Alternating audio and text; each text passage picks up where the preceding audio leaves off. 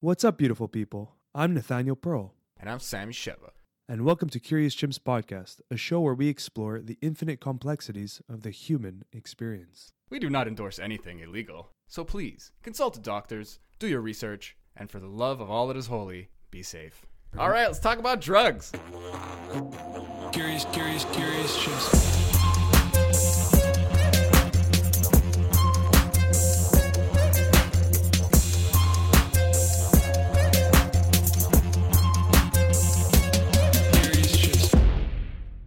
Few of my friends who, who are going the, the like the deep academic route, they're like, it's just time. Like there's a lot of it is. memorization, but you Yeah. you shed a lot. You know? Yeah, like- it's not necessarily like you have to be super smart to do this. It's like you have to like be interested in what you're doing. I think that's what I think it is. I have kudos for you, man. Kudos to you for just like being like, drugs are cool. I'm gonna learn about how the brain works. Yeah, that's yeah, that's always. Should we just get into it? Should we just like? Yeah, we're, Yeah, we're started. Let's start. Let's start. Yeah, Yeah. Let's do it. But um, yeah, I guess uh, that that came from like a pretty early age. I I think the first time I smoked pot, I was like six, 15 or 16. I was always interested in trying that sort of thing. And then the, the deeper dive was, you know, I'd, I'd smoke pot like once a week with my friends at their house on a Friday night in high school. Um, and then that sort of, it never progressed. It's kind of stayed at like once a week for a while. And then I became more interested from like reading, you know, about trip reports on Erowid. You know, I don't know if people still use Erowid for that stuff, but um, I used to read trip reports on Erowid, and then I, you know, became for some reason really interested in trying uh, psychedelics like LSD. Um, and then when I did, I just got this immense realiz Uh, I guess it dawned on me that like this is just a molecule changing my consciousness. And ever since then, I was like, I want to study chemistry. I want to study pharmacology and just really dive into this stuff. But only really what the care about like psychedelic drugs is really what I'm honestly trying to pursue as like a career. Are you recording the screen Y- Yeah, we're recording everything. on Skype and Yeah, everything? yeah. Also, Yeah, it's good. How co- How come it doesn't say it? Oh, it does. Yeah, Stop. Yeah, okay. yeah, it's good. I just got. it's funny because I had a similar revelation. It didn't lead me to like getting a PhD, but I I went the first time I took salvia, that Yeah. knocked me out of my body and like. Not in an out of body experience, but like an out of person experience. Like I was just gone. I was not me. I was in another realm, a whole other set of memories, a whole other uh, set of perspectives and perceptions. Like it was another dimension. It wasn't even like another 3D, like relatable plane kind of thing. And then I just came, I just popped back into this reality, and I had like that kind of what's that? What's that story of the butterfly? Like the guy dreams he's a butterfly, and he's like, is the butterfly dreaming me, or am I dreaming the butterfly? like Oh, which one is more real? yeah. And I, I just had that moment. I was Yeah, like, yeah. I smoked a plant. that sounds weird already, but like then it just deleted my life for like 15 minutes. That's it. And the same thing happened with me when I did mushrooms in 2012. Like I was under the impression that it would be like we didn't know what the fuck we were doing, so it was under the impression that it would be uh, just a chill room, and we'd just see like an elephant pop up, and we'd all laugh and point at each other, and then it would disappear. Yeah. And then I just when I we did it, the room kind of turned into this some something else, and I realized, holy fuck, my perception of reality is shifting, and that was like what I got out of it. I'm like, I thought Yeah. physical 3D reality is how it is, and then this substance just morphed this whole thing that I thought was right, what it was supposed to be, and it just blew my mind from that day forward. You know? I Everybody. totally feel you. Yeah, man. Yeah, absolutely. I have a weird. Uh, that- oh, sorry. Go ahead. No, I, no, I guess I remember having that same revelation of like this is a molecule and a molecule in, in, in my world is a three it's a tiny thing but it's three dimensional and this tiny molecule that's a three dimensional thing is somehow affecting like my perception of reality and Hmm. pretty much the same thing you're talking about um, Yeah. it's wild Yeah, it's totally wild. It's just you you eat a mushroom that's growing naturally outside, and then your entire reality just shifts, and you're like, "What the fuck?" And then you have all these thought processes. And I would love. I'm so happy you're on because you're gonna go behind the science behind all of it, and ex- kind of explain the interactions. And like, for us, we just take it and and experience it on the experiential level. But to really understand it, that's fascinating. and I wouldn't even. It's funny because I wouldn't even say like there's always new stuff in the field, and I wouldn't say I fully understand it. Mm. I have like a, a concept of like how the the drugs interact with parts of your brain, but it's there's still like a there's like something missing, and the missing piece is I think like it's something in like cognitive like psychology or cognitive neuroscience that's like there's a missing piece still, Mm. and um, we'll get into that with that, you know, why that is. And Yeah, there's the there's this kind of of um, there's this crazy like Venn diagram when it comes to psychedelics, where there's this mystical, spiritual, religious, and then very deeply for sure psychological, and then obviously uh, just straight up uh, chemical. Just understanding Yeah. the the biology and the chemistry behind it, and there's no obviously from academic point of view there's no reason to take any of those legs out of that table like there'd be a there'd be an almost like a school just for psychedelics Hmm. and uh, Yeah. a lot of like we we talk to, to people who have like uh, centers you know and they'll they'll offer Mhm. uh, psilocybin or or ibogaine or something and they as their as their practice grows they're like yes we had a nurse now we have an actual physician now we also have a like a trip uh, assist, assistant you know or like um, a, a straight up uh, psychologist on on or a therapist Yeah. of some kind like on staff so it just it's like more and more trying to plug the leaks because this is just like the, some kind of human experience thing Yeah. and there's no avenue that's not worth like uh, exploring i guess Isn't that amazing that now it's like pulling in all these practices into one center for, for a treatment for someone? It's like you, whereas suppose you would go to like a psychologist, talk to them, get a prescription, or whatever, a psychiatrist. Now you go to these centers, you take a substance, you have like a nurse, you have a psychologist, you have like a coach, you have like, all these people are like forming a team to, to just cater to everything. And you probably even have like a spiritual person to speak to, like a spiritual guide who can t- relate to some of these things that you've encountered and might have a better relation in some things, you know? and they're all rubbing off on each other like all these and then they, practices they have your are dossier under they're just- one They have your dossier after, like, okay, well, maybe they can work better with you, and it's, you have like this full team for your psychological state. Uh, This is, I'm excited for the future of medicine in terms of this. You know, Yeah, totally. It's um I'm really happy that like there are I feel like there's been I guess like in my recent experience like a boom in psychedelic research and people wanting to talk about it and explore for medical avenues. It's it's becoming like pretty big. yes, Um it's gaining a lot of steam. There's all the you know the MAPS clinical trials, uh MDMA is now stage three for uh, post traumatic stress disorder um, and a lot of the soldiers coming back with like PTSD from war, Mm. and psilocybin is phase two for depression, major depressive disorder. It's like it's becoming a very real, rea- re- a very real reality. yeah, it's it's insane. It's really because I, I talked about this with Sammy so many times, but I back in 2012, 2011, like I was talking to people about ayahuasca and stuff, and it was, people would just head scratch me. What the fuck are you talking about? Uh-huh. And now today, if I bring it up, literally almost anyone I encounter has heard about it, has done it, or has a family member or a distant cousin, but they've heard about the term ayahuasca and mushrooms and all these things. So there's definitely like a, a resurgence, you know? Mm-hmm. Yeah, for sure. It's it's becoming like big in popular culture, and I I am curious. I've never have either of you guys tried ayahuasca? I've never taken ayahuasca. Oh, yeah. You both have? oh wow. Yeah. Or ibogaine, ibogaine or no? I know ibogaine's more of a purging thing for people use for uh, addiction. But uh, i'm interested yeah. interested So what in did, Iboga, did yeah. you did you did you take ayahuasca like here? Oh, I mean in Canada, or do you go down to the rainforest? Or I guess maybe you can't disclose, but you know Well, whatever. we don't have to get into big detail i But guess about a- uh, anything it's not too far off, though. I'll just leave that detail. Yeah. Fair it's enough. Okay, definitely- good to know. Yeah. It's definitely not in our area, but it's not far. Yeah. That's nice. yeah, it's closer than Peru or something, but it's uh, it's still very much had like a like a, I'd say almost re- pretty much religious uh, context, Yeah. like a very very ceremonial, very. yeah. And I and I yeah. always say on the podcast, I a lot of the experience was that, and Yes. I only did it once, so I can I can kind of like latch on to my experience, and it's a little more. Uh, What's that word? But it's like it's, I haven't had a lot of experiences, so it feels like less. Yeah, it's very clear in a way. It's less Yeah. like muffled by other experiences. And This guy's done it like a dozen times or more at this point. Ah. so, Yeah, so I s- so- something like that, allegedly. You, That's it. did You have more of a go- flavor. Did you both uh, throw up on it? A lot of people puke on ayahuasca. Oh, I did. I did. Oh yeah. yeah, many times. part. Yeah, many. It's it's, like not you what anyone thinks it then you is. trip. It's that's unfortunately the one that stains the term ayahuasca. People are Yeah, it associated directly to does, yeah. purging, but the purge, I'm telling you, is the best part about the experience. True. And, and it's is it like it's it's supposedly you drink it, you purge, and then you start to chirp really hard.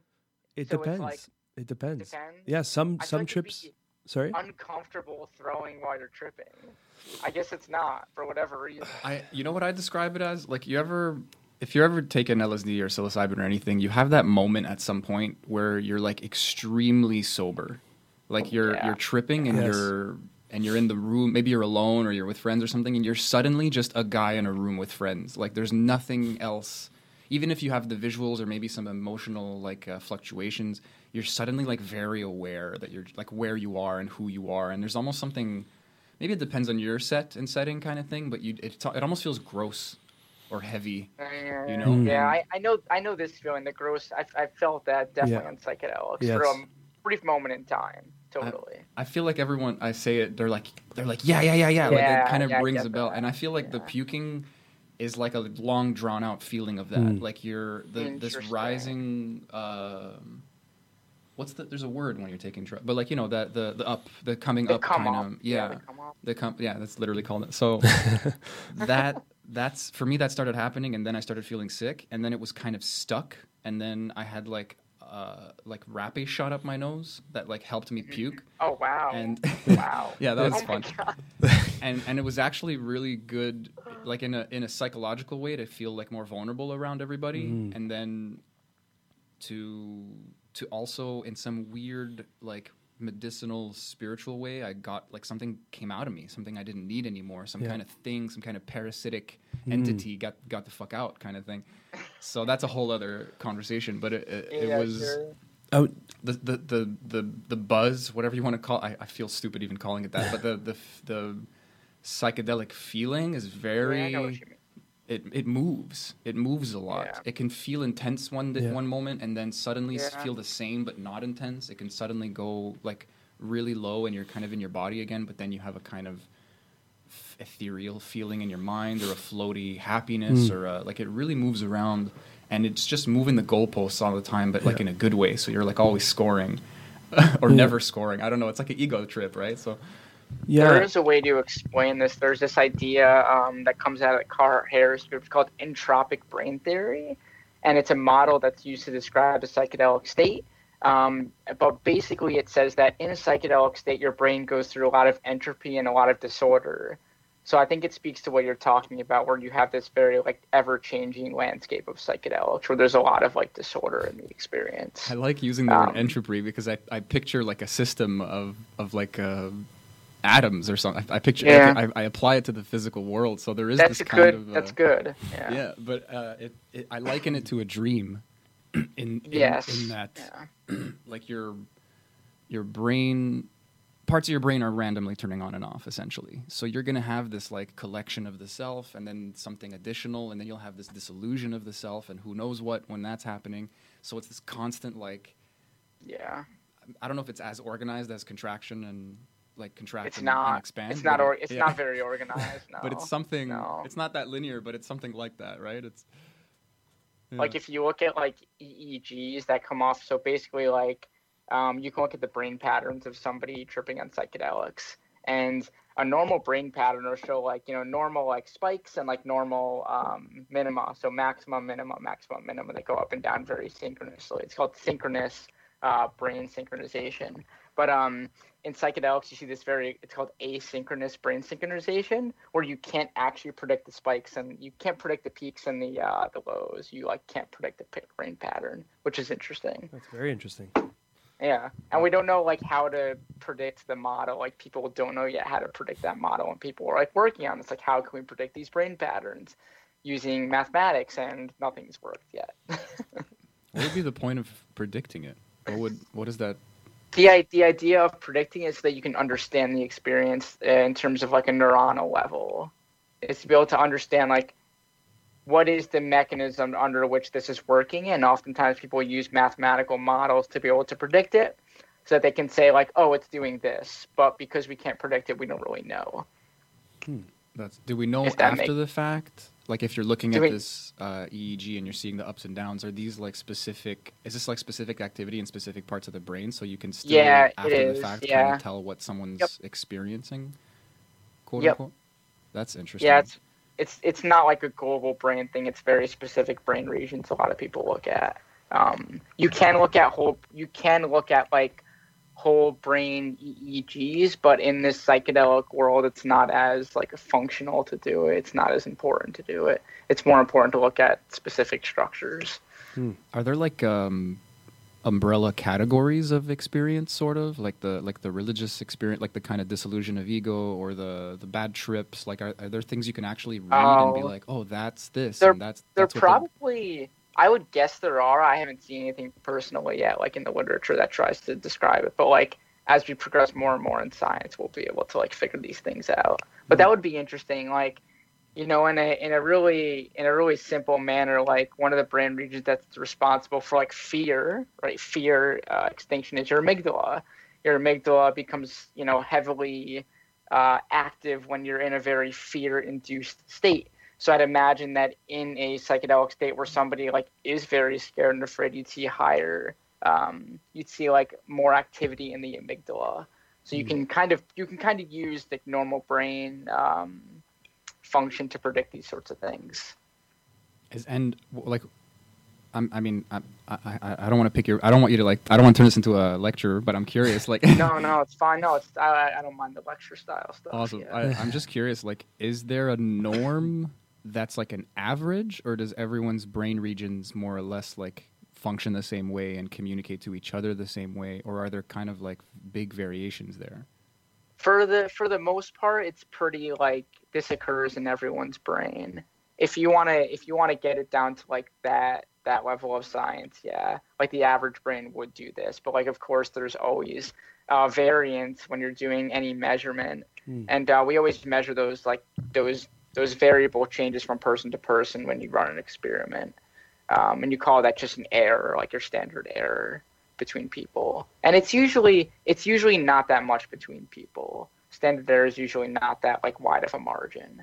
Okay. so it's like because we all have like because we all have human brains and we're all humans and we all have like serotonin receptor and we all have a basic similar structure of our, our brain our neural, neural networks uh, they all function pretty much very similarly i'd say And this is what you're studying specifically, right? Is like like a specific set of serotonin receptors that are responsible for. or, Yeah, like- we can we can get into that. Yeah, so Yes, I am I'm not a I'm not a neuroscientist. Um, I'm like a pharmacologist slash chemist, and what I specifically I'll get into what I really study and what I'm interested in studying. What I really study is uh, I work for a, a guy that does cannabis research.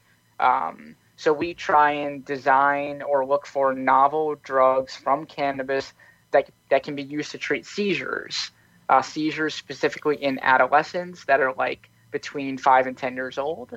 Um, this is a type of seizure that causes something called absence epilepsy in younger kids, and unfortunately, epilepsy is really bad for your brain. And a lot of kids who have these aggressive seizures don't live very long lives. So Whoa. we're looking for drugs from cannabis that can be used to treat epilepsy. And um, what the research group I work with has found that is if you combine CBD uh, and THC, it reduces epilepsy by about 50%. But the ratio of CBD to THC is about nine parts CBD, one part THC.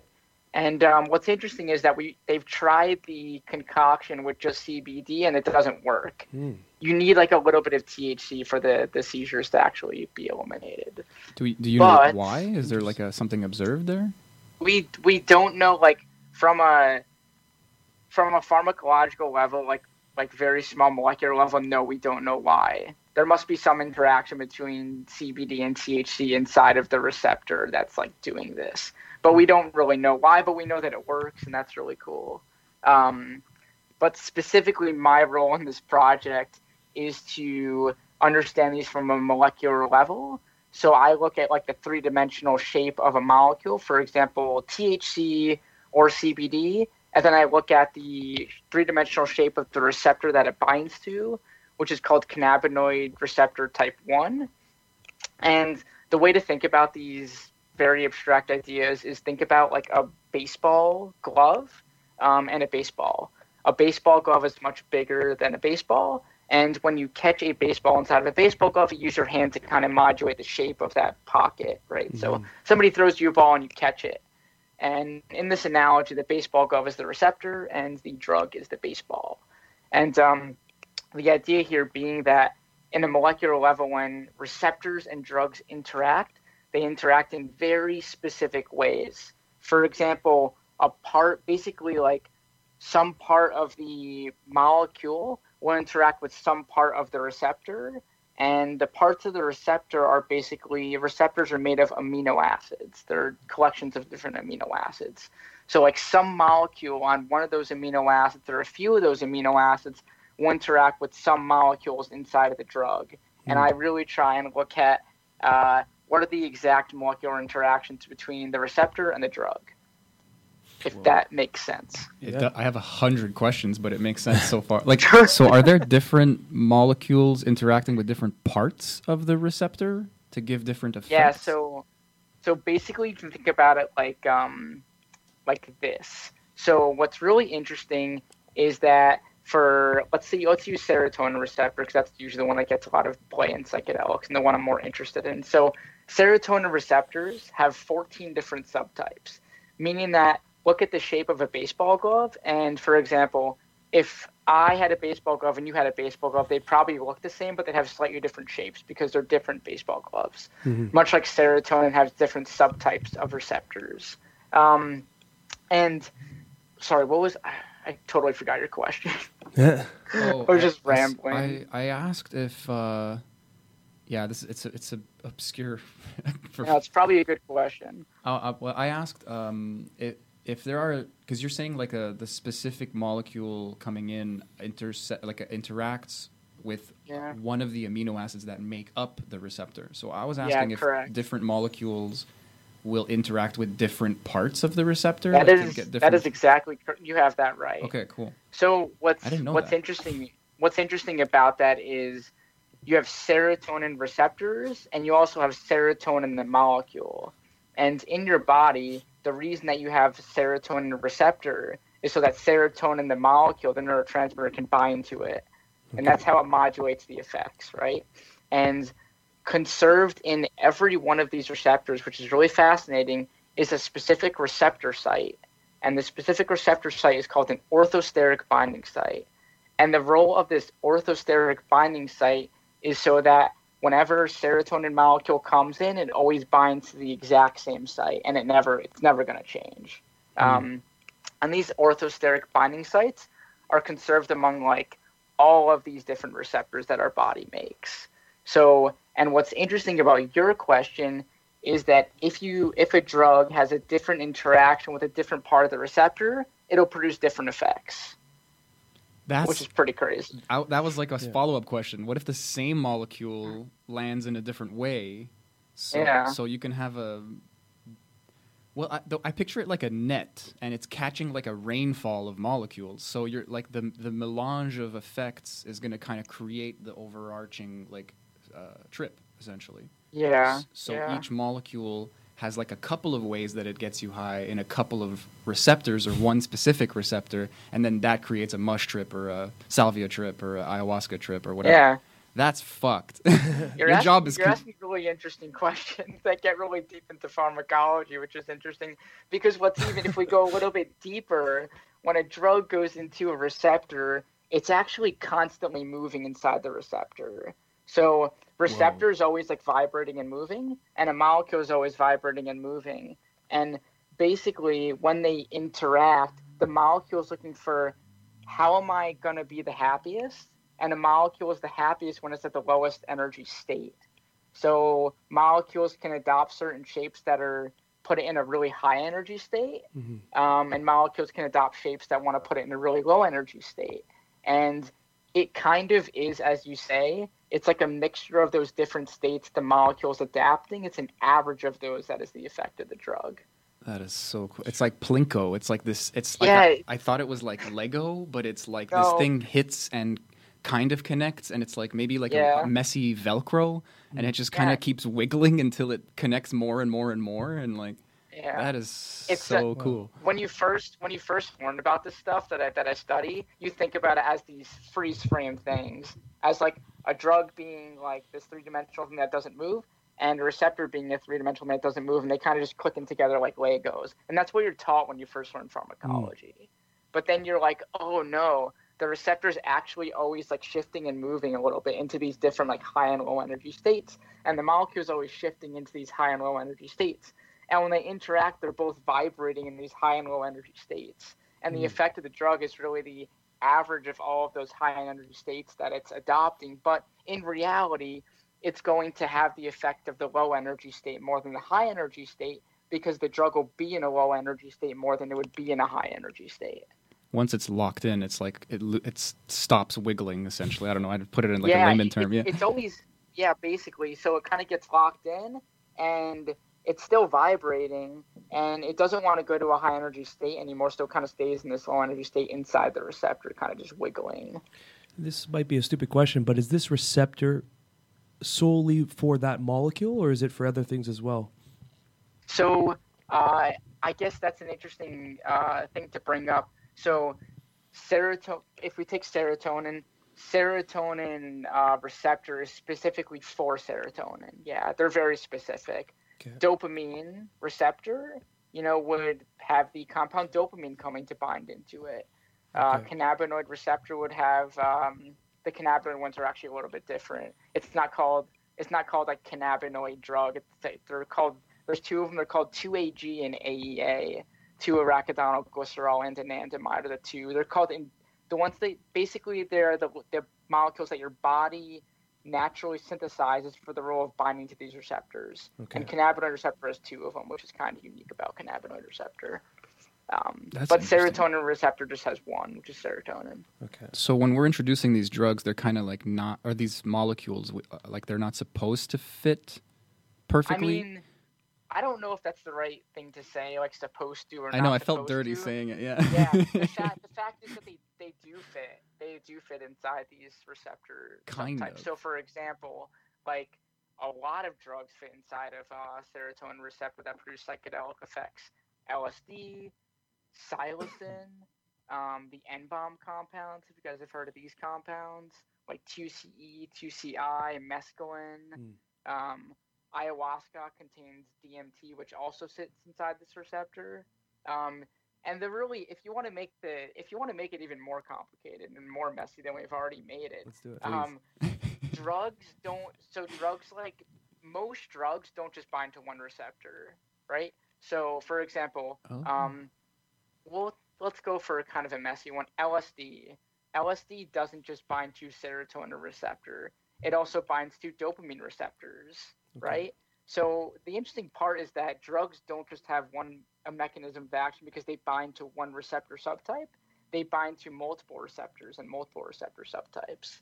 The reason that serotonin 2A receptor gets the most press in the field of psychedelic research is because it has the highest likelihood to bind to a serotonin receptor. So, for example, if you had 100 serotonin receptors, and well, let's do nine. If you had nine, if you have like 90 serotonin receptors, if you have sorry, if you have LSD, it's going to bind to like 90 serotonin receptors and 10 dopamine receptors. So you see the primary mechanism Okay. is, is where it binds to the most amount of receptors. So then, if there's something maybe like ecstasy, like MDMA, like that's probably flipped. Like it's more dopamine related. Yeah, it's more Just from dopamine the- related. So you can predict a bit, or maybe a lot, like the high, like the feeling, like the You can- overall. you yeah you can you Mm. can and so what's interesting about a lot of medications is medications a lot of have side effects right? And medications have side effects because pharmacology is like still becoming more advanced. And in our infancy stage of pharmacology we don't necessarily understand how to make one drug bind to just one receptor. We have like one drug that binds to a few different receptors and it binding to those other receptors is what creates those side effects but we don't know how to really engineer a drug that can just bind to one receptor only and we're, we're getting better at that I never thought of it like a man versus nature kind of thing. Like nature's got this beautiful complex uh, molecule that like almost is serotonin to the point where it jumps into those receptors and and sometimes other receptors like you're saying. But then we're Yeah. trying to make a molecule like homegrown style like in a few years instead of a few millennia and and obviously like I, I've heard a lot of I'm not a I'm not in the, the, the, these fields at all. I'm just a curious yeah. chimp, as we say. But uh, I. I had to. I'm sorry. Sorry, I not sorry. that. But uh, my No, it's good. my point is that um, what was my point? I lost it a bit. What were we talking about? Was your Damn you, curious chimp joke!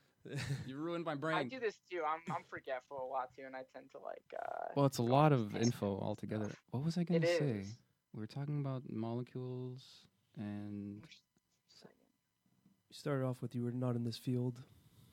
It was a curiosity or something. I don't know. Yeah, you were. It was. Yeah, it was maybe something about you were trying to say like nature's really complex and creates all those beautiful molecules. But, right. um, Thank you. Yeah. I've heard a lot of professionals, s- some people who are like maybe a little more weary about uh, pharmaceuticals in general.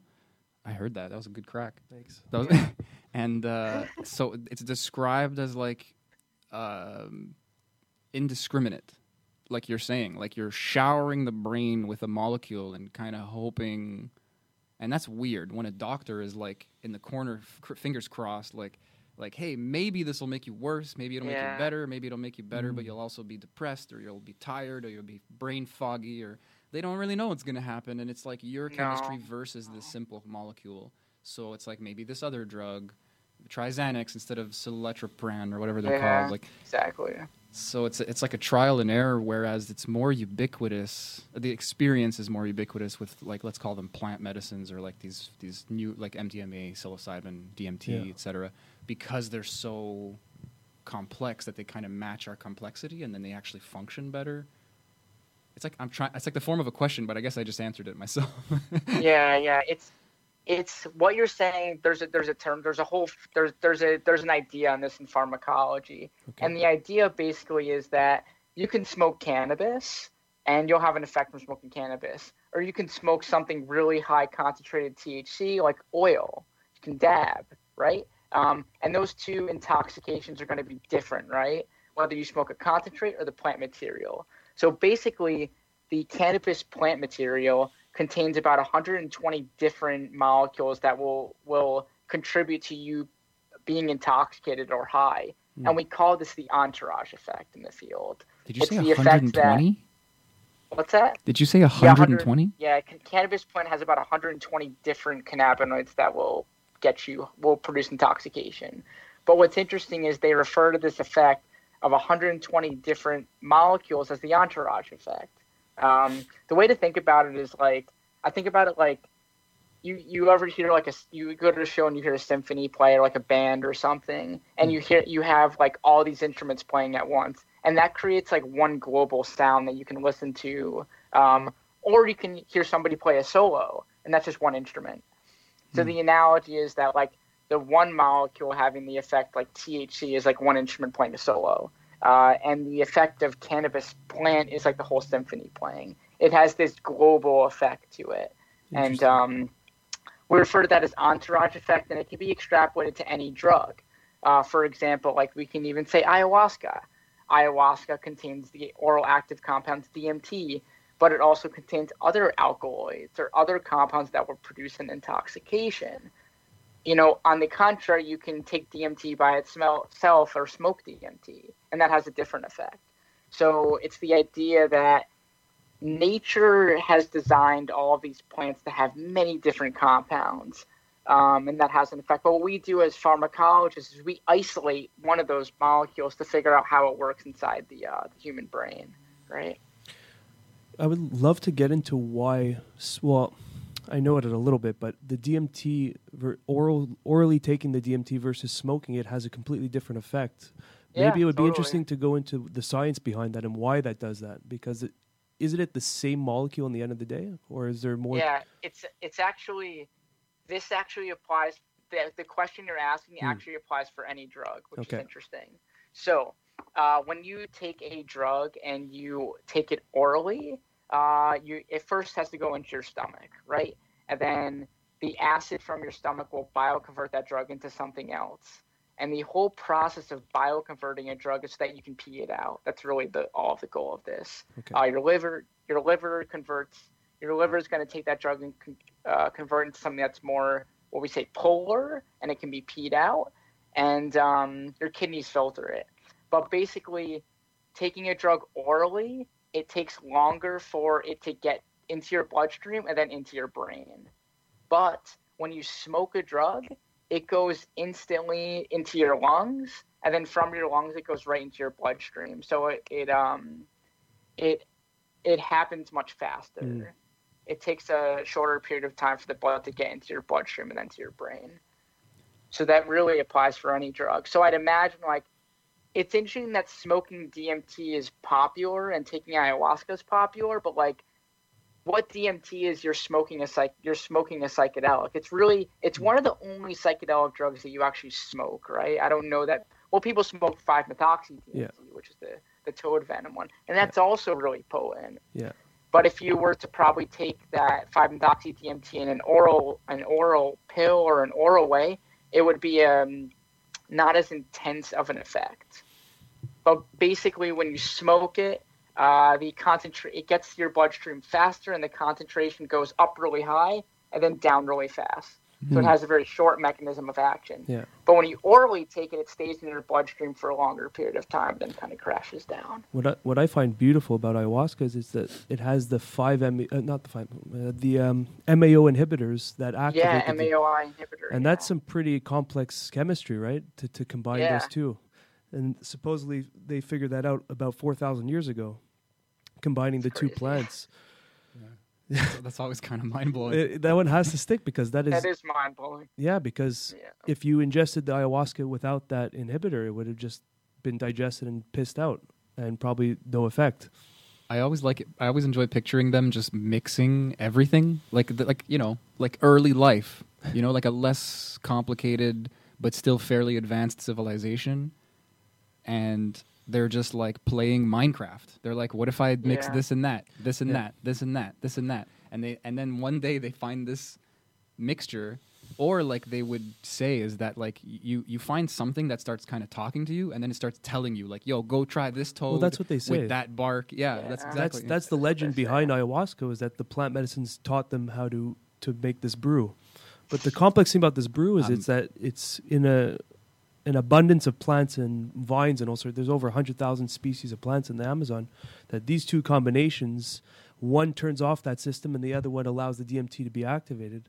That's fucking statistically if they're doing trial and error uh, we're talking in the in the lottery numbers here.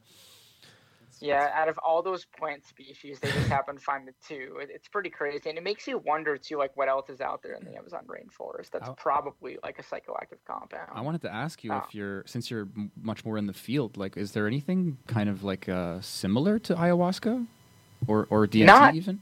like I mean, synthetic, yeah. I mean, there's um, I was just looking at this today. There's no reason I know this right now, but um, Cool. there are these. You can basically make DMT derivatives. So uh, DMT is called dimethyltryptamine. The reason it's called dimethyltryptamine structurally is because it has two uh, methyl groups coming off of a nitrogen, and the core backbone of the structure is a tryptamine. But you can also make diethyltryptamine, where you take instead of methyl groups, you have ethyl groups coming off of it, and then you can have dipropyltryptamine, which is a three-carbon chain. And then you can have diisopropyltryptamine, which is an isopropyl group. So yeah, I mean these don't occur in nature though. These compounds, these other ones, these are synthetically made. And people have like tried these in a psychedelic. Pe- people have people have there's actually like yeah papers on. I mean there's there's papers studying the relationship between the structure and the um, activity of the drug. Mm. Um, and I think I don't know if I mean they're in the they're in the literature a lot. You can read them in publications. I don't know if I've read a trip report about somebody like taking di isopropyltryptamine or like uh, di uh, ethyltryptamine or anything. I would But I mean so they're they're they're they're compounds that are like. I guess I've only seen them in papers where they're testing their activity in cells, not people. Okay. Um, How do they function inside of a cell? But um, I would imagine you could probably get them somewhere. You know, there's all the research chemicals going around. There's probably a big stamp on the front that says like, "Don't smoke this, you freaking hippie!" Like, we don't know what it's gonna the do. I may or may not know about these these uh, research chemicals. like whenever you buy any research chemical, it always has that not for human consumption Oh, yeah. label. If you look at the pictures on Reddit that people post, not for human consumption. That like, always scares me a bit because they're they're not made for human consumption. Even though it could No, easily be not. consumed, there might be some little like check of quality or some extra, like like a preservative or something weird. Like they It's think way better just- than your backyard uh, or alleyway drug dealer. I That's a agree- good I do point. agree with this. That's it's a way good- better. You're taking a chance Yeah. regardless. It's safer. Yeah. yeah. Yeah. but Yeah. but your drug dealer doesn't want to kill you. yeah, but he doesn't know what the fuck he's doing. That's true, but the other guys know what they're doing and they think that you're Your not consuming it. Your drug dealer's got a fucking Grateful Dead T-shirt on and he stinks. And, And he's he's just cooking up something. He's yeah. like, "Fuck, it looks good. Sell it." Everything's cut. It's, it's DMT somehow cut with like cocaine. Uh, yeah, he, he literally the the week before he was making cocaine or something. and it's yeah, it's like still in the in the in the bowl or something. There's like residue. That's actually I don't know if you know how this works. I was actually contemplating this the other day because I, I when I was younger I did a bunch of drugs like a fucking idiot. You know, like a, a lot of us have. Yeah. It's just, just the growing Fair pains enough. of being a human. Growing pains.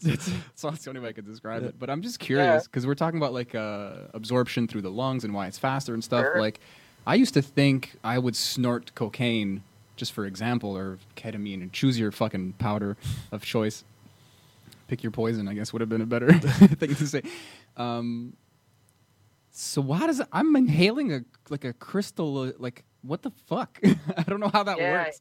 Is that yeah, just like, rubbing up you- against my mucus membrane and like going exactly. into my blood? When you Really? when you blow, nose is actually although it's like although you've seen people with really messed up septums from blowing a lot of cocaine, like where they have like no septum in the middle. Mm. Um, the nose is actually a really good surface for absorbing a drug, which is why people blow cocaine or blow drugs. But yeah, exactly. There's a mucous membrane inside your nose, and that mucous membrane has a lot of um has a lot of en- entrance areas into your right into your bloodstream, basically. But Yeah. Then the, the isn't the rest just going into like my lungs? Likely, yeah, because a lot of people talk about the drip thing or whatever down the throat or whatever. They'll like have that like drip or whatever. Yeah, like Um, it's stuck up there, and you kind of end up swallowing some For of sure, it. you're getting yeah, particles. yeah, Yeah. but I mean, but that's still gonna become active inside of your bloodstream, even if it goes into your stomach. Oh yeah, That'll yeah. still like undergo different types of metabolism, or it'll undergo. It'll first get chewed up by acids in your stomach instead of going right into the mucous membranes in your nose. Um, so it will have an effect. It's not really a waste of drug or anything, but there's different effect. It's so crazy to think. I don't know, man. I, the, yeah there's a lot of there's a lot of crazy it's it's uh it's like when you when you study any field to like a deep level it becomes really trippy and really psychedelic i think it becomes really like interesting and Mm. weird and has all these just bizarre things right Yeah, it's I can imagine. I mean, even just in in terms of anatomy as a massage therapist, like going deep into Yeah. that, you just start fucking your mind starts melting, realizing how complex everything's happening. It's like at the sur- it's it's completely like a psychedelic experience because at the the 3D reality looks normal, and then when you start peeling the layers, when you take a psychedelic, you start seeing. You feel things differently. You feel gravity all of a sudden. So when you're studying a field and you go deeper into the anatomy, for in my sake, is just like you're uncovering these systems that are operating like that, and we're just never really aware of it. So but it's always been there. It's and always it's been- Like it's you- like- now you have like a like an extra set of eyes, almost like you have a feeling of revealing more. And then you once have you a- see it, you yeah. can't unsee it. It's just now it's part of your just like you can't unsee the the all the science you've learned. It's just there now. It's just part of you. yeah Can I, this is weird. C- Can I ask you both for examples of of something weird, like deeper in the in your professions? Like I'd love to know Yeah, in terms of like Yeah. what's some weird ass thing because you're you're you're learning about like the drugs humans take essentially. Yeah. So that there must be some fucked up like things you've learned or stories or you must there must be a lot of myths flying around also that you know are not true. yeah totally um one of the you brought up this idea of like what's one of the weirdest things you've ever like learned and it's, it's actually not even psychedelic drug related it's about it's about like deep chemistry and uh, physics so there's a branch in there's a branch in physics and chemistry called quantum chemistry or physical chemistry and it, it studies how really small things called electrons move around um, so basically um, as you make a system smaller and smaller and smaller, like you and I, we're people. We walk across the room normally, and our feet pass through every point of the three dimensional space and going from one end of the room to the other. But when you make something smaller and smaller and smaller, and it becomes a quantum mechanical system, even smaller than a molecule is an electron. an electron's one of the more fundamental small uh, things in physics and fundamental particles uh, that you can that you can uh, encounter. And um, electrons are super weird. Um, they don't travel in these like discrete motions of like A to B. They like teleport from one destination to the other. So if an electron were to walk across the room, uh, unlike me, it would just like you would see it like occur in these discrete point, these time points. You would see it like in one location, the next location, the next location. You wouldn't see it as a continuous thing moving. You'd see it as just appearing across the room, kind of like if you were to turn on like lights in like a really big warehouse, and you kind of see it like all like flicker on, like Mm. like really stacked like that. Mm. That's sort of one of the weirdest things I ever learned in science, and it's not even drug related. Can I can I get into yeah. why that occurs? Uh, I don't know. I don't think I know enough like physical Okay. chemistry to tell you why it occurs, but it just seems to to behave that like they always say that there's this there's this thing called wave particle duality in physics, Hmm. and it basically says that as a molecule gets smaller and smaller and smaller, it goes from having like it normally has a one year We walk one year from one to the other. But as it gets smaller and smaller and smaller, it develops what are called wave-like properties, where instead of moving discrete motions, it, it kind of does like this. It kind of has these oscillations. Okay. And for whatever reason, you you know, if you saw if you saw the wave-like particle nature of an electron, you'd see it move across the room going like up and down and up and down.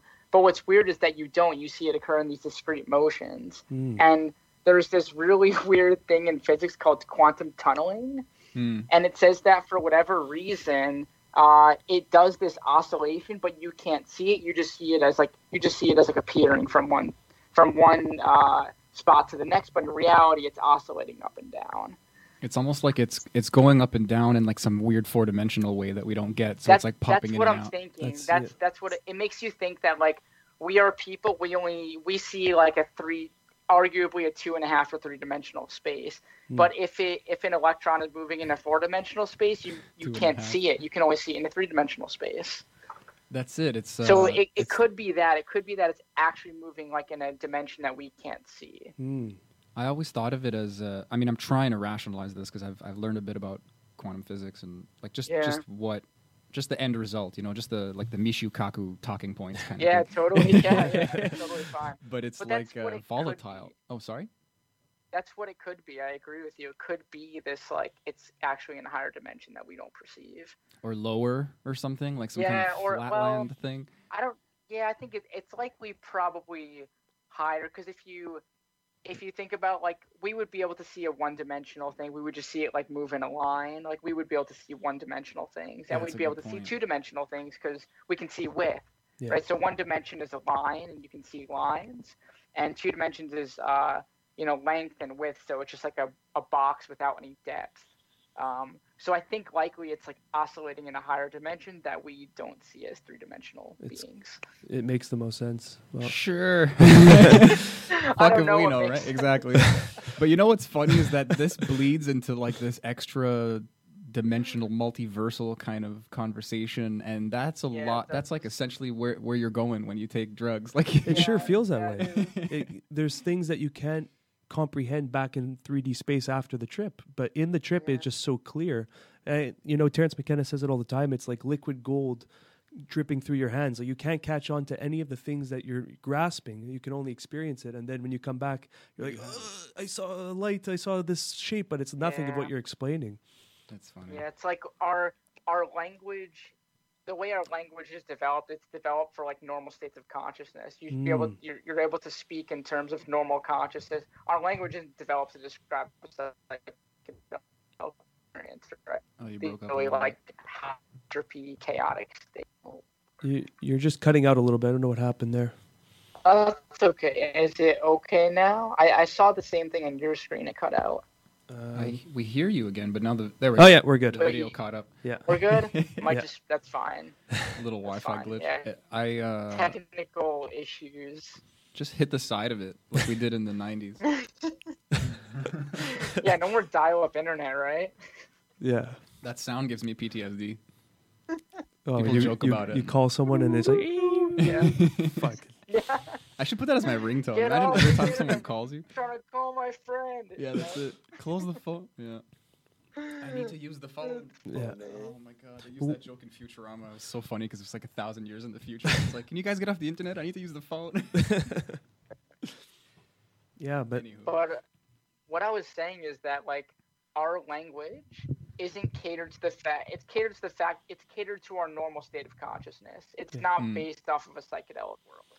So like trying to use words that are not for a psychedelic state to explain it becomes really confusing. exactly. You know, like imagine if we imagine if we lived in a world where like our normalcy was like tripping all the time. You know, like imagine what houses would look like and what like cell phones would look like and what like people how people would interact if we were just constantly in that state. It'd probably be a really like colorful world, but It'd be pretty cool. I can't Yeah, stop playing. I think out. Burning Man is getting closer and closer to that translation. yeah. You know? it's a it's Burning Man's like a competing society, like a version of reality that's just trying to like come into existence. Maybe like Have you guys been to Burning Man? I was No. planning on it at, at either this year or next year, but I, uh, this year's obviously out of the question. So, Totally. Yeah. yeah. Have you yeah. been? I haven't. I have a friend that I have a friend that lives in San Francisco, and he goes with a big group, and I Mm. I, I want to go with him one of these years. It looks maybe, incredible. like- it looks so great. Yeah, it looks man. so fantastic. Hey, fuck, I want to go so bad. And I don't know if you've seen this aerial photo of it at night. It looks they it's like the shape of a fucking galaxy. It's just a spiral of lights and in the middle just a beam. I guess that's the Burning Man and it's people uh, who are listening I'll share it on our Facebook page. The photo of it. It's wild. It really does look like a galaxy in the universe. I, I can't wait. Yeah. it's it seems like a, a it seems like a trip, like a drug trip. Yeah, like there's probably totally, drugs yeah. going on. You probably don't but even need to take anything. You're just No, already think you need to out of your mind just being there. You're probably safer not taking anything. But like, come on, it's who comes back from Burning Man? It's like, did you take any drugs? Nah, it was it was just Yeah. fun the way it was. like what? Like they literally light shit on fire. There's a bunch of people doing these large scale like metalwork sculptures, and there's a bunch of free flowing drugs. and you're like, nah, I'm good. Yeah. I'm chased at Burning Man. Come on, man. Who did that? You know what? That's actually a big dick move. I'm sorry. That's crazy. Like I would respect that person. I'd be like, holy shit, dude.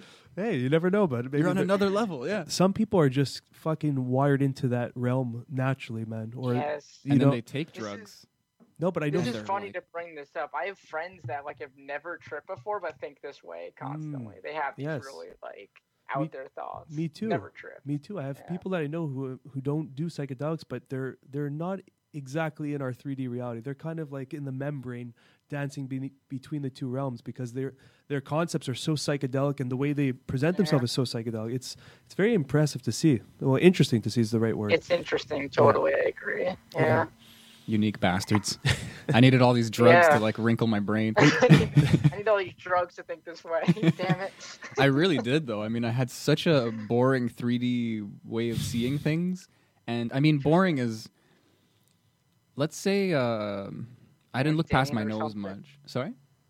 Like mundane, kind of just like everyday or whatever, boring that way. Or Granted, I guess is a good word. like Oh, whatever's in okay. whatever's in front of me or whatever concepts are given to me by the people around me. This kind of young like little brother energy. Just this kind of like, oh, that's what that is. Thanks. Like I'm not gonna think for myself Yeah. in that way. And then I mm. suddenly my teacher is like an obscure plant energy or whatever. Like you know, like Yeah. shrooms when I'm like in high school, and I'm just like, what the fuck. And and when people say like PTSD is being treated by MDMA, everyone who's ever taking anything yeah, yeah. close to MDMA is like, uh huh, okay, Yeah. we get it. yeah, I could see that. I, I'd- It really just like shifts your perception of like what is and what could be, uh, and it's interesting. It's sort of like hmm. Loosens your it's grip. like you you have this like one. It's like you grow up and like you're taught all these things, and those ideas become ingrained in your brain. Yes. And then like for me, I remember like tripping and being like, "Holy shit!" Like it doesn't necessarily have to be that way. yeah, yeah. Um, like there are other things out there. There are other ways of thinking, and uh, Mm. yeah, that's the wild part about it. I want to get into MDMA for PTSD and for all for all the things that it's it, that it's showing to, to treat because I did MDMA once. I, I've done ayahuasca and all that kind of stuff, but I was never really interested in MDMA. But I it was a I think it was two years ago. I decided to take it and go to a, like a rave party kind of thing, and we took two pills and this fucking thing hit me so hard. I remember thinking this you can't feel this good without having the opposite effect. Like I'm way too high in the I guess now that I know it's the dopamine rush. And it took me a month to fully recover after that. I was depressed. I just felt like a fog. So I'm sure that these treatments uh, with like MAP stuff, they're not doing it the doses I was taking. No. Yeah, so that's No. a that's a big thing. Is there is there like a sweet spot that they've they're figuring out, or are they kind of just doing? not. Hmm. They're like. So there's like. Hmm, so the way to get into that question is like it depends on the condition you're trying to solve. For specifically um, MDMA and depression, it's a very low dose. It's not high at all. okay. But for example, the high dose studies are usually for people that have uh, fear associated with like terminal terminal cancer. Okay. That's you. The high doses are used for people that are like you are going to unfortunately die of like this bad cancer. Um, and they usually give them a high dose to make them feel better about dying. Okay. because you pretty much kill them like in a, in this weird like pseudo like this Yeah. controlled like ego death, and it's like oh okay that's that wasn't that bad. Yeah, I think that's what it is. And a lot of things that are for like psychological conditions that you are like you're going to live for a long time, you have no like conditions that say you're going to pass away anytime soon. Those are like pretty low doses. Okay. Um, I don't know the ex- I can't speak to the exact dose, but I know it's in the realm of like a much lower MDMA dose for uh, PTSD. And the psilocybin one for depression is also a pretty low dose, low but dose. then you get into psilocybin for people with like, you know, end of life uh, treatment, and it's it's really high. Mm. You know, it's a really high dose. it's the 10 heroic. Because as you know, with it's the you get dose. these sorts of like really i've never taken a high dose of psilocybin or lsd or anything but i've obviously read that with these high doses you have this very like dmt entity Oh, yeah. type trip I can you I can attest. yeah you We're can attest to the nodding, high yeah. I wonder if uh, MDMA it like is is the treatment considered a microdose, or is it just Uh, less than the? no it, it's it, it's it's more than a microdose. It, it's more than what a microdose would be considered actually You're gonna f- you're, you want to you want to get the feeling sort of. You want to get like that yeah. that Okay. I don't 'Cause know what usually- to describe it like usually that what they do in these in these studies is it's not just like oh here's mdma like go figure out your depression. It's they want you to talk to a therapist while you're under the experience of the mdma so they want you to be uh, sober enough to be able to talk like fluently Okay. they don't want you to be super intoxicated that you can't really connect blast in this off. world And that, that's why they always Yeah, specify it's psycho it's psycho it's psychedelic assisted therapy. Yes. psychotherapy yeah exactly and there's even a newer one that's starting in january i forget the name of the, the big company but they're they're combining mdma and lsd Mind med. for uh, Mind med. psychotherapy It's what's that? I I was Mind gonna say med. like he knows. Mind med. You know this? I'm Yeah, invested in yeah, them. Mind- that's Let's go Mind Med. I'm invested in them. Yeah. But oh you are yeah, and the work they're doing is incredible. What and I think that's in phase two now, or they're just heading there. i think it's yeah it's phase two yeah, it's inc- so they're combining LSD It's- with MDMA. yeah. Yeah. and it's starting in january i think so that's exciting It's good to hear. go trial And what are they hoping to find? For, at least from I can get a perspective from you because you're you're from the science background. What are the, what's their Yeah. what's their uh, what do you call that? A hypothesis behind it? Yeah, so what you so basically Candy if you look at all the research, the general outlook of all the research and what they do is they treat them with like three treatments sometimes. Sometimes it's one, sometimes it's two, sometimes it's but usually it's three treatments. And it's three treatments that are pretty low. And they space them about a week apart. Okay. So they give you a treatment, they talk to you, you go home, you come back for the second one, you come back for the third one, and they give you a follow up question. They give you these questionnaires, Okay. and they're self reported questionnaires that basically rate your your depression um, before you take any of the MDMA, and they would rate your level of depression um, during each clinical trial, and then they do a one month follow up and a six month follow up Okay. and what they want to see is that basically what what they've shown is that you know six month the, the most they do in terms of follow-up studies is six months. Okay. and the effect has been prominent six months um, after the start of the study. So basically the, the medication works for at least up to six months where they don't necessarily feel as depressed they feel less depressed That's but they huge. haven't done follow-up studies like a year after or two years after Mm, um, because the studies haven't been going on long enough. yeah. So they're hoping that there'll be a long-lasting result of like you don't. It's not that you're like it. Well, it is kind of like your cure of depression. They want to have a long-lasting result that they don't see you experiencing depression for Mm. like longer periods and hopefully six months. I guess now. Six months is a long time though. Like that's It is, yeah. That's it stands to most of them show. Most of them show at least six months because that's the maximum that's been measured. Okay. Um, but it's interest, It's interesting that they're combining MDMA with with LSD. I think Yes. that's interesting. Uh, I don't. I've never. I've never taken both drugs. I've never taken. I haven't taken MDMA at all. Okay. And of course, then I wouldn't have ever taken MDMA and LSD at the same time. so I Yeah. can't speak to the personal experience of it. I'm very interesting. Uh, very interested in the results coming from these kind of You're guys. also very interesting. I'll take it. Uh, yeah, I would love to see what comes from this because I, I that's the first time I heard of that combination. You know, I tried Yeah. uh, MDMA with mushrooms once, and Oh. I have to say it was the best trip of my life. wow, I didn't even Like- know this. It was just. I mean, there's nothing like extravagant that happened, and I Mhm. don't think I. I don't feel like I took enough shrooms to get like a very strong, like like a religious experience or anything. But I just had Yeah. enough like to. It was an accident. Like I kind of had these party levels of both drugs and was just looking to have fun. But then I just like found myself in this visually a- activated, floaty, happy. Mm. Like the best part, the best parts of both drugs, just like hitting this perfect dead center, and I was like, just thinking about it now, I feel like I could breathe more easily. Like it was just such a nice feeling. I remember out loud going, "Whoa!" Like like a generic like like a Keanu Reeves moment. I had a Keanu Reeves moment. I had a Bill and Ted like whoa moment. I was I remember I was in the bathroom and I was looking at a spider. This was actually happening, by the way. Everyone's like that wasn't real, right? But this I was, I'm actually lo- I actually see a spider in the corner of the bathroom and he's Yeah. playing. It's kind of like stuck in its own web, and it's kind of like mm. fucked up and like like trying to get out of it. And and I, I'm literally looking at a spider caught in its own web, like some beautiful weird metaphor or something. And I I just go whoa, like, and then I laugh because I heard myself do that. I just it was just an honest response, and it's like I'm a reserved person usually. Well, at least I think I am. I know I'm not, but don't don't correct me. but but just to to have this kind of weight off my chest. I think there's no other way to put. I mm-hmm. had this big weight off my chest, and I, I just had this mm-hmm. childlike happiness. So, and I haven't had a lot of experience with LSD, and I- and I, I'm sure you're strongly aware that most people probably haven't even taken LSD in their life, even though they think they have.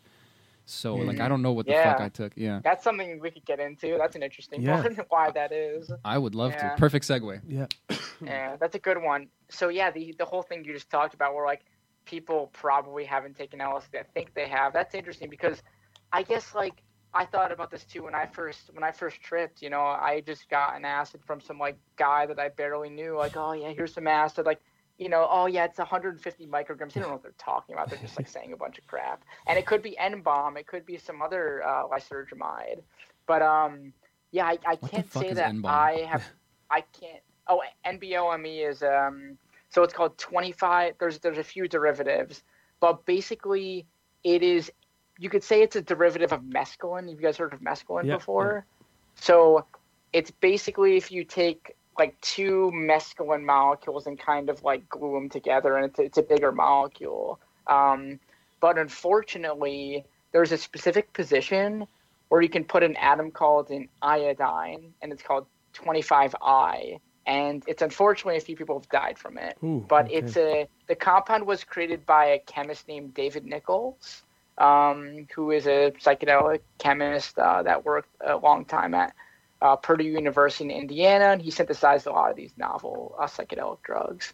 But Hmm. you know, I guess what we're getting into is like I can't say that I've confidently knowingly taken LSD, but recently I, you know, I did acquire like uh, one PLSD, and I know I'm pretty sure it was one PLSD because you know you buy it from those like RC markets online. They have a little stamp on it, and they give you the uh, the HPLC data and all Yeah. the characterization. So I trust that that was one PLSD. Mm. Um, but yeah, it's interesting because I can't confidently say like I've taken LSD before. I can confidently say I've taken one PLSD at this dose. Okay. Um, and I think that's like that's that's a hard thing about like taking psychedelic drugs. There's no re- there's no like hardcore regulated market, so you're just like trusting some random person on the streets. And I Mhm. think the online research chemical community is better Probably your best um, bet. than like probably your best bet. Yeah. At least in the current situation. Like this is why I'm I'm a huge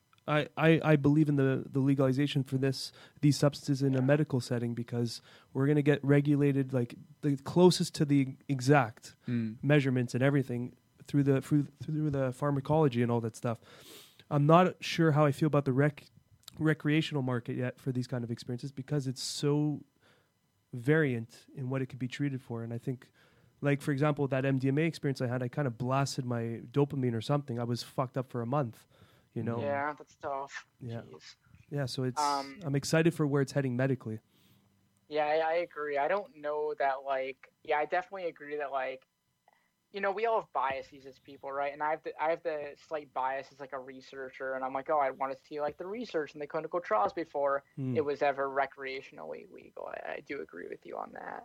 Um, But at the same token, like I understand that like people do want to, you know, people are going to take drugs whether you tell them or not tell them, right? So it's Well, that's where it's gonna there's head. That problem. That's it's going to head there, whether it's in Yeah. ten years or in thirty years. We're probably going to see Yeah. recreational shops that you can pick up some fucking ayahuasca. Probably. Yeah. Like, you know, Amsterdam has, you can buy the mushroom truffles, right? You can buy those in Amsterdam. But you know, an argument to my original point is that you know what? If it does end up that way, at least you're you know exactly what you're purchasing at the store versus some fucking Yeah. Grateful Dead guy making your fucking LSD or whatever. Yeah, like even if you have, you know, that kid, like that sixteen-year-old waiting outside the depth, Yeah. like waiting, waiting, Score like- some ayahuasca. Yeah, you know, like yeah, exactly. Like, hey man, you, I'm yeah, like I'm I'm too young. Can you go buy this like like DMT for me in the store?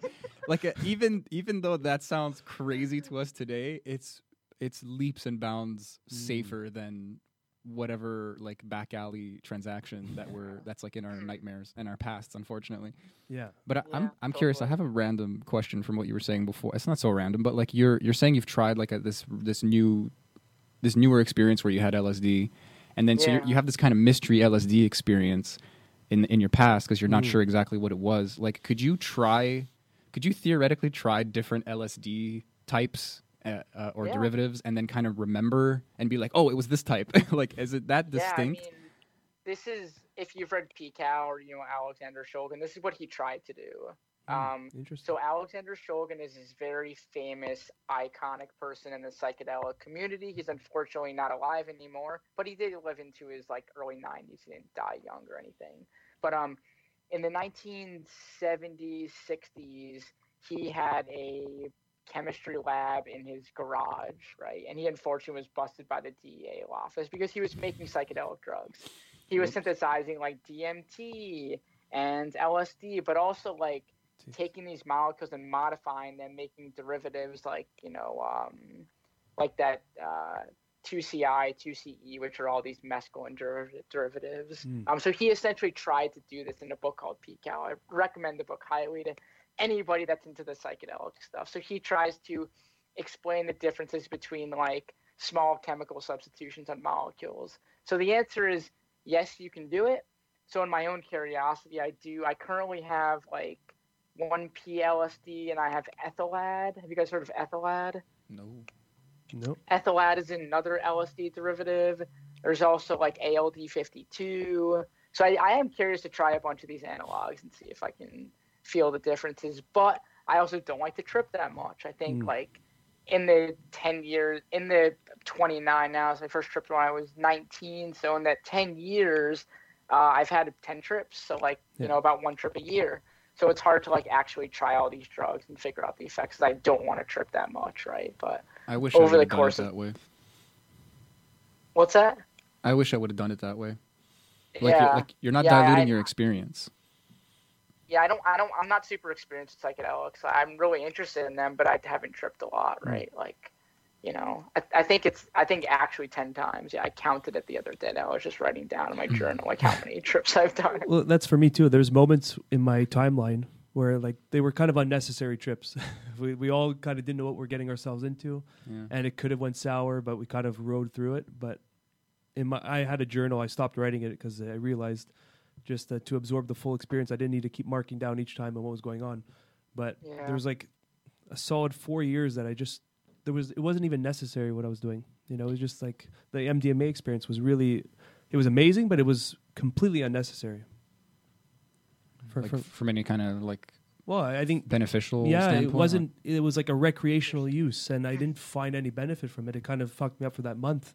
You yeah. know. yeah. Mm. You know. Do you are you doing that deliberately? Are you spacing them out to Uh, kind of? no, I just can't handle like that headspace. I just like Mm. it's too much. It's too like it's so intense for me to like. I enjoy it, but like it's so intense. I don't want to go to that place like a lot. You know, it's uh, you know, you know, it's it's uh, it's like the the I guess the analogy I made last time when I tripped. It's like I kind of felt like it was like sort of like a psychotherapy session that happened in like six hours that would have happened in like six months with a psychotherapist like it's really Yes. jam packed like a lot's going on there's a lot of information to absorb and i couldn't i don't think even if i tripped like once a month i don't think i'd be a functional human being to be honest i wouldn't be functional What's your When you put it that curiosities uh, for ayahuasca? Have you ever any interest in that?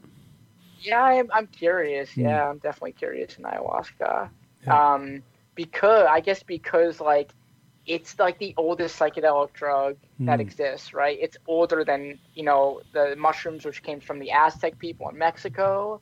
Um, it, I think it's the oldest thing out there. I think recorded yeah, history. It's four thousand years, I believe. That's, that's, crazy. Yeah, I and believe- there is that like you're talking about this tradition that's involved with ayahuasca. The whole ceremony is like Yes. the tradition of ayahuasca, and I feel like tying that into a psychedelic experience, like it is a different experience than if I were to just take ayahuasca and go walk around outside. That setting of being in the ceremony makes it different, right? hundred percent.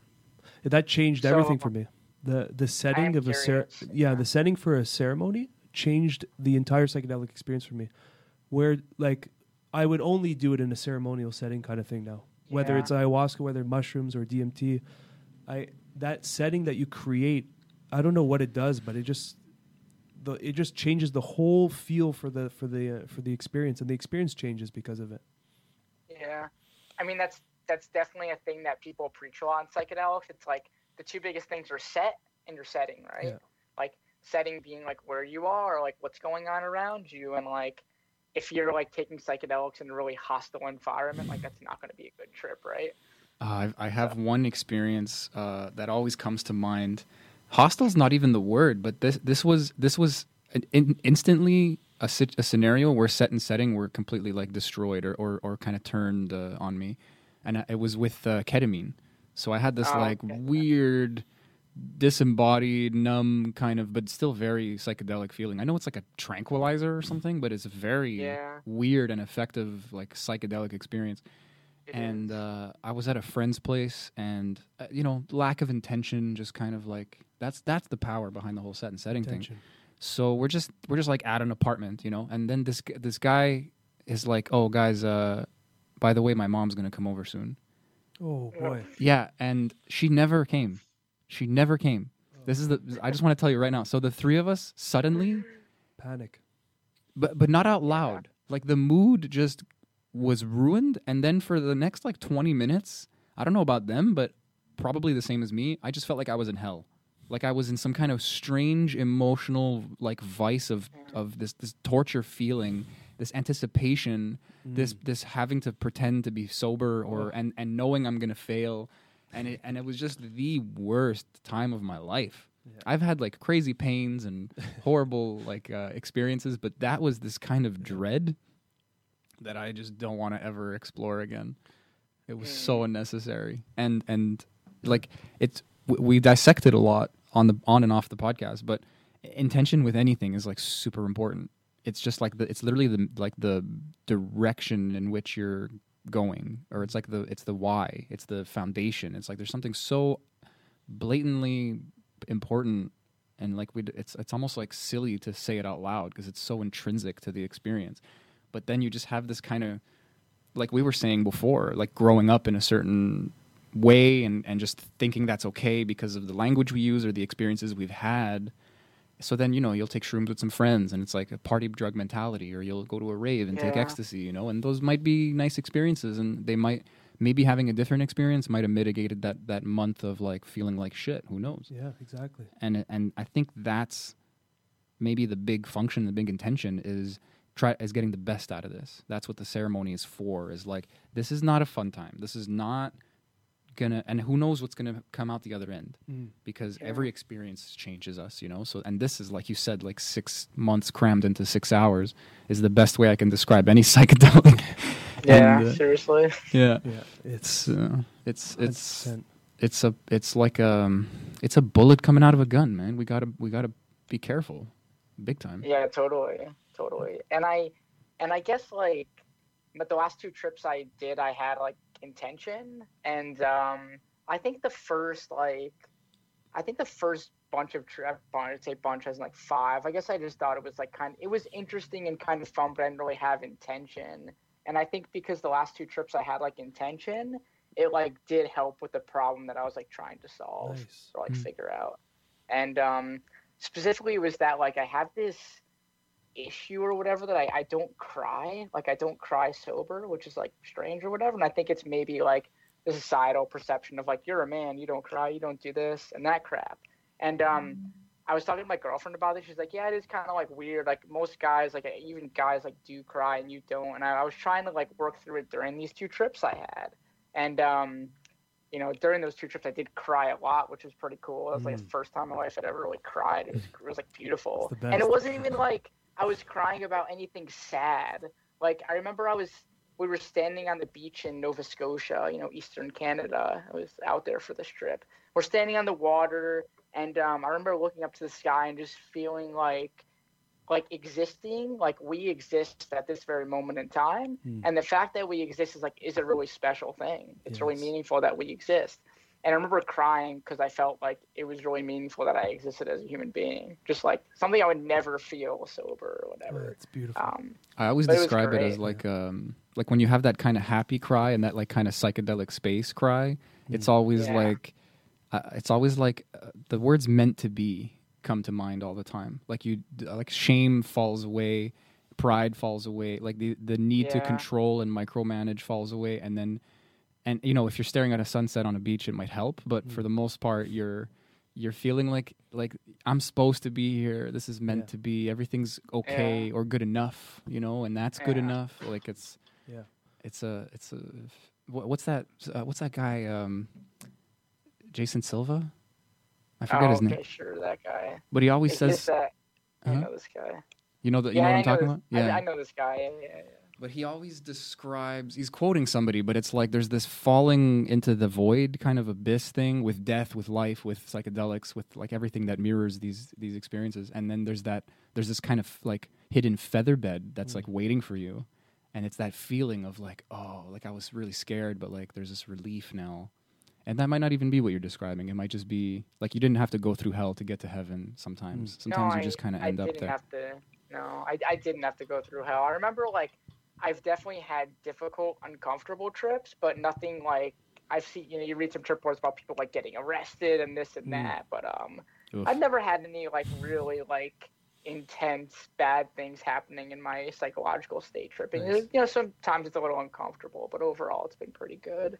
Um, one of the things that like brought me to this realization is that so I, I did two trips in Nova Scotia. One was only 50 micrograms, and the other one was 75. I don't like take high doses or whatever, just because I I'm kind of like I'm a little bit scared of high doses to be Mm. honest. But um, the first trip I remember like I was on the beach on 50 micrograms, and I was holding a rock, and I had the thought that like this rock was probably formed in some volcano like 10,000 years ago or something. So like this rock, if it had existence, you know, me existing for like 80 years would just be a blip in its in its total existence of being a rock. Um, and it kind of gives you the idea that like like time like is super relative you know like millions and billions of years in the past have already happened and where we are right now is like the current moment of time and time will keep going and someday Mm. we're gonna you know unfortunately unfortunately pass away but um it, it just like it's super special to like exist at like a very moment in time is kind of thing that was uh, hammered home to me in this trip i remember It's, it's a beautiful realization, man. That's kind of like that's yeah, that's uh that's just nice to hold. Like the just Yeah. kind of enjoying the fact Yeah. that you're here, if you want to put it in a simple way. The and we're all here together, like Deepest now. level of it- presence, you know? because Yeah. it really puts you like what psychedelics seem to do for me is like in your normal everyday life you're thinking about like things that happened in the past or you're like working on a project thinking about the future it's hard to really immerse yourself like in the very moment. I think right now we are which is really nice immersing ourselves in the moment by having a conversation. Mm. but like in that psychedelic space you really are like all you can think about is like what you're experiencing in that very moment. It's hard to like it is harder I, at least in my perspective to think about like the past or the future. It's like what am i experiencing and feeling right now? Mm, Yeah. That's that's beautiful. yeah, it's definitely cathartic too. Uh, Maybe that's. I just, I just, I like. That's that's what I want to hold on to, and I, what I want to teach myself through these experiences. Like in a in a nutshell, it's like the only reason I do anything. you know, is just to kind of find the center, and then to kind of be. Just kind of be. yeah yeah I don't know. it's- totally it's funny that that's hard and maybe that's your like that mechanism you just described it makes me think of a bad trip because like once it Mhm. gets through that barrier this persistent and very uh, thick presence you know if that gets penetrated by a future or past like anxiety fear thing then it's maybe it's hard to shake that and you're kind of it's like it's bled into your present and then you're you're in this kind of um, paranoia where you're thinking like my my movements will be the wrong movements and it's like dude you Yeah. are overthinking it Yeah. I remember having that experience on acid. I was called acid before I ever bought like real worst acid. name for a drug remember- ever I remember for whatever reason feeling like I'm actually just going insane. I was like, I'm actually just like going insane. And I, I convinced myself that I was like going insane. And then you get all the paranoia Mm. and you think about like, oh, like what if and your heart starts racing? And um, that was definitely one of the one of the. It wasn't a terrible trip. I'd, I'd call it a bad trip, but you know, it wasn't Mm. anything awful, awful. Those are the but best you know, trips, you man. eventually. What's that? I said those are the best trips. Oh God, really? I love going Uh, down those spirals of panic. he's a glutton for punishment he oh, wants so to build terrible. calluses Yeah, seriously, masochist. he's he's big on what doesn't Oh, I kill you hate- makes you stronger Yeah. oh God, man, I'm I props to you. I uh, I hate these trips, and I have to remind myself that like it's a molecule and it'll get kicked out of this receptor, and I'll feel normal again. I always tell myself You know, that during those trips, but the, the, I haven't. It's been a few years since Mm. I've had that kind of trip. You know. the mindset I have in that is that it's not the trip that's the problem; it's your resistance. Yeah, you think that's what it is? I well, you have to think about I've it. heard that before. Yeah, Yeah, but but this. letting go of your resistance can be the hardest thing. But yeah, you know, that's the that's the real suffering is that oh, that that panic reaction that you can actually control. It's not the experience. yeah. Yeah. what's tricky is that I- that's activated by different things so i feel like learning to not resist in different scenarios is like an it, it's there those are all separate skills so it's like you you run up like you're right but but I'll, I'll Yeah, add that are right. tagline like it's not as simple as I don't resist anymore like maybe it No, is and I it's a just muscle. It's it, It takes might time, be, it takes yeah. time to work. yeah, Yeah. it might be. It really. I like look, how we all agreed instant no no it, it might it might be it might be yeah. Yeah. No, there is but- this kind of that's general feeling. I've general heard people feeling. say this before. This idea that you have to surrender to the experience. That's Yes. total, and that's why you're having a but bad there's trip, there's yeah. so many depths to surrender and i'm still on probably the first or second rung of the ladder because Mm. surrendering can go as far as okay you're actually surrendering the your actual death like we haven't no matter what kind of surrender you experience in a psychedelic trip the biggest surrender we're all going to face is the physical reality death Yeah. yeah so the surrendering and then imagine surrendering your loved ones who pass away. Like there's surrender has depths to it. So in the psychedelic experience it may be hard to surrender at time but these are muscles that we're building and that's why i think psychedelics are so crucial for someone with the clinical uh, stage four cancer who's on the deathbed who works with the mdma therapy or whatever they pretty much just learned how to surrender before their actual death right? That's that's the power of these huge doses on them. So when when you have those kind of experiences those trips where it's it's, a practice run yeah, I look at it like that now, and it's just these are training wheels for the big surrender. That's a cool perspective. That's a cool perspective. And never, I mean, I, I've heard it, but I've never like actually put it into practice like during a bad trip, so to speak. And You got to try, maybe man. that's- Flex that maybe muscle. that's worth. Yeah, flex that muscle. It could be worked work on. That's the the that's brain. that's the beauty in it. That's why when I go into experiences now, it's like, I look, I, I still panic. I have those moments, but oh, I've been here before. Okay, it's the, now the muscle's Yeah. growing. I'm breathing. I'm working through Yeah. it. You know, it's not the experience that I'm afraid of. It's just my reaction that's fueling this fear. yeah Yeah. what I might tell somebody And- is oh please I was gonna ask, have you? You seem like maybe you've taken high doses before, and what have those been like? Oh, I'm curious about this a little Yeah, bit. Yeah, I've taken huge doses of psilocybin, and it's like uh, I think the most at the, after five, it doesn't change anything. It's you're you're Oh, at the the- heroic dose, but the for, ju- heroic dose. yeah. for the sake of just for the story, it was seven grams, and uh, it was very difficult, man. It was uh, so much fear, so much regret for taking that amount, so much. Uh, that didn't cross my mind. It's funny that you were like, "Get out of me." yeah, yeah, and s- the setting was off. I was with my best friend at the time and my ex at the time, so we were, she was my ex Uh, at the time, and we just yeah. Re Ugh. reignited this friendship with a psychedelic. I just got like a flop sweat when you said yeah, that. it was just the set, so intense, yeah. So man. talk about setting and and set. Like it was just so that was a hard one to do surrender, but I worked through it for a six hour fucking journey because. What's the alternative? I just panic and make it harder, or I find moments to just surrender, and that's Yeah. that's where it came up. Here's the know? here's the finger trap of what we're saying though. What if this is a possibility, I think. If you're surrendering for realsies, that's a technical term, you're you're you don't care if you're in a bad trip anymore. So the goal is not to alleviate or cure the bad trip. If you're surrendering realsies, then it's like so be it. That's it. And that might be Yeah. empowering in a scary way, but that's what surrender is. That is it. Whoa, I just blew my own mind. That's it. Well, think Yeah, about that's pretty interesting. think about the big Yeah. surrender. I talk about death. It's it's a trip. You you you're let's say you're given the news you have a week left, or you're you're literally at the deathbed. There is no control over what's going to happen next. So you kind of have to kind of create this passive experience where you just allow it to happen. And that's why that's the kind of mindset I go into psych. That's my only intention now when I go into psychedelic space. It's not I want to fix this part of my life or this relationship. I just I'll surrender to whatever arises. You know. Interesting. Yeah.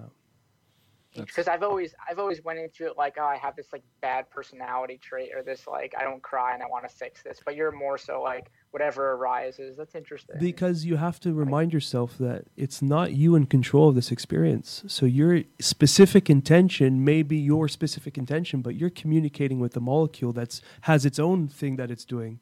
And it might you might go in with this this personality trait, and then all of a sudden you're thinking about what you said to your mother last week or something like that, and you're like, oh fuck, I don't want to. I wanted to focus on this. It's like that's where you're starting to create. and that's why there's no psycho-assisted uh, therapy with uh, with DMT or ayahuasca. but that's where you s- you start forming these expectations or these directions that you're trying to impose and that's where bad trip starts to formulate because it's not Interesting. it's it's you're you're bringing in your control into the experience that isn't your control I think a lot of us could even say that we've encountered maybe like a thought or something like like it's almost like a you, you go through a door and you're like oh last time that was a bad Mm. trip and now it's like that that feeling kind of arises but you've been here before so you feel okay and it's literally like the same place air quotes or something but you're equipped now yes and that's that that might also kind of explain that syllabus vibe that you get from some drugs especially ayahuasca Yeah. is that it's like you you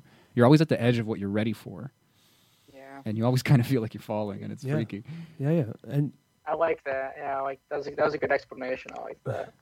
Yeah, oh yeah. I like that. drugs. I'll put i'll put one more out there um, because we got to end this soon but oh i got a cool Yeah. question also damn it. Just ayahuasca i came in once in one ceremony and it was i tell sammy this all the time it because there was a summer i did it three ceremonies back like within a, a three month span so one every month and these are two night ceremonies. So i the the second out of those three was with sammy and it was a brutal trip for myself. And then the third so the third month so the last month of the third trip i go and i had this like little bit of an ego that was formulating like oh you've been doing ayahuasca this whole summer. We're ready for this one you know? And then i don't know what it is that communicates you to you with ayahuasca but there was like this voice that came is like oh yeah? You think you got this? Figure this out. And i went down like a tornado spiral where i lost identity. I didn't know who i was. I didn't know where i was. And i had to go outside and i was spit the world was spinning and i was i didn't have any idea who i was or where i was or what i was doing. And that was literally four hours like that. And that panic i was crying i was holding on the grass apologizing to mother earth for for coming in with this cockiness you know? Yeah. so that showed me that hey your surrender muscle ain't strong enough for this realm yet. Go, go back to practice. That sounds exhausting. Yeah, it was brutal man. I was in a that- that washing is- machine man. jeez. Just spinning Yeah. around and with with trying to grab onto Nate or Nathaniel and trying to grab onto who I was, but it was not. I wasn't catching it. You know. Yeah. So surrender goes deep, man. It goes fucking deep. Oh, that's intense. Yeah. Yeah, and that's that's probably why I'm scared. I don't know. I don't know about apprehensive to smoke DMT or five methoxy DMT. If you make your way to Um, Montreal, you- uh, It's because it's like it's like you're you have to surrender. Like you, you can't control any of that. You don't even like know who you are in, the, in those Mm. states of what I've read. So like you don't have a choice, and that's the surrender thing is scary because exactly that you don't even have it. It's not like LSD. I feel like you have a choice. You're still kind of yourself yeah, depending on the. you could dose, but- splash cold water in your face and kind of Yeah, tame it a little bit. You know. but DMT, no. No, no, no. Of what I've read, no. NN a little bit. NN DMT, you can open little your eyes, you can panic a little bit, and it kind of shuts off the experience a little bit. Five MEO, you No, there's I've no heard, negotiation. Wanna There's that, you when you're there, you're negotiation. yeah, you take the right dose. It's you grab the train and your your hand is stuck to the train. You know. Ugh, yeah. So so I always tell people because maybe or maybe not, I might allegedly serve it to certain people. Uh, um, I always say He's a shaman. Come after him. No, I'm running a church here. but I, what I say to them is everything that happens before that that takeoff is is is what you need to surrender because once you take off, you're good. There, you're there. But it's that moment that and that moment can be a millisecond or a second or whatever, can feel like eternity. And it's that moment if you release that, phew, it's the bungee jump. fear doesn't go in that door. Fear stands at the doorway looking in. You know, so as soon as you go through the door, you're good. You're good. Yeah. It sounds wild because I've never. It seems like you maybe have had experience with uh, 5MEO, but it's like, it's like, uh, it's like your whole humanity gets stripped away. You don't really know what you are, but you are aware. You have awareness, right? You're aware of things, Something and that's comes back, crazy. It's yeah. like your awareness without like. Your awareness without the fact that like I am me and you are you. It's like you're just this like thing. Yes. It is You- by you- definition sounds wild. disorienting for sure. You are just Oof. awareness. That is it. Oof. There is no concept of any type of reality. It's just literally awareness. And I can't, like we were talking about limited in language, there is no explanation for what Yeah. awareness means. Yeah.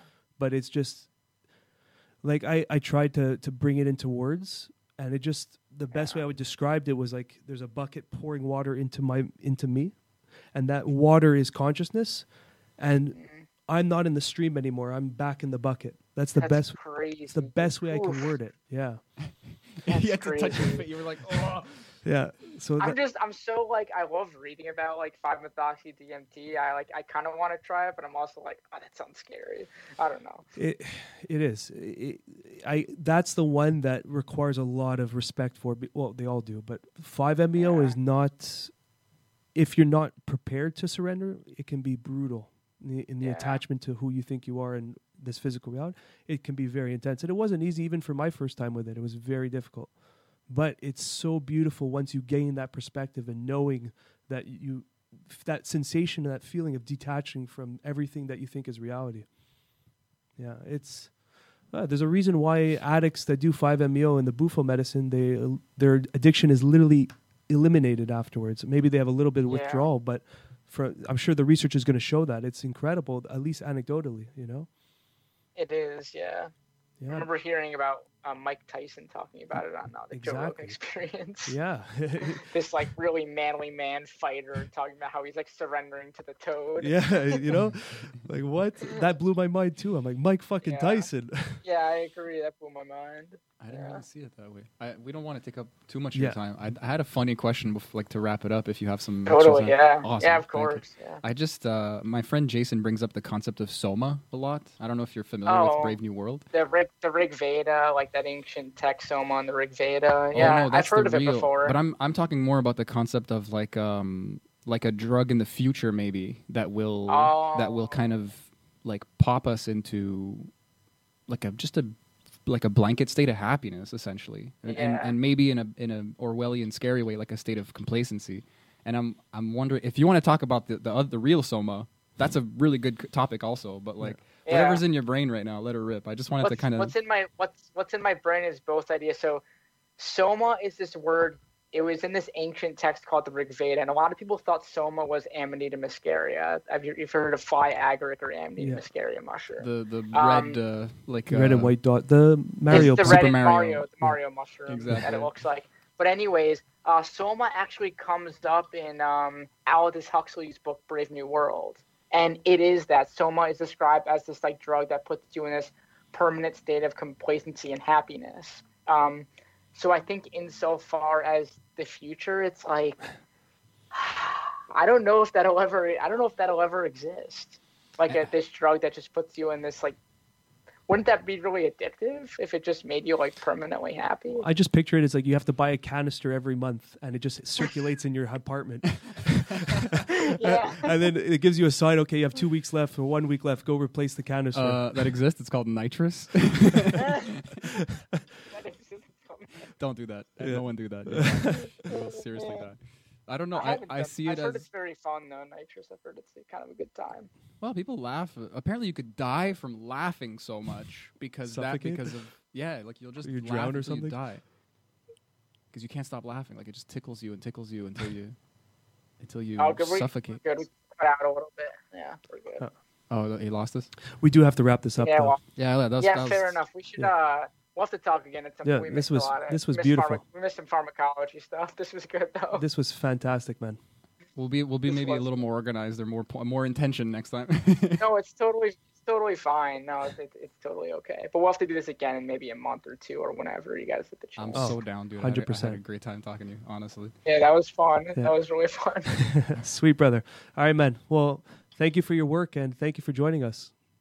yeah, of course. Uh, have a good day. yeah, that's it. How do you say goodbye? Simple right? stuff. Yeah. Yeah. Take care, man. All right.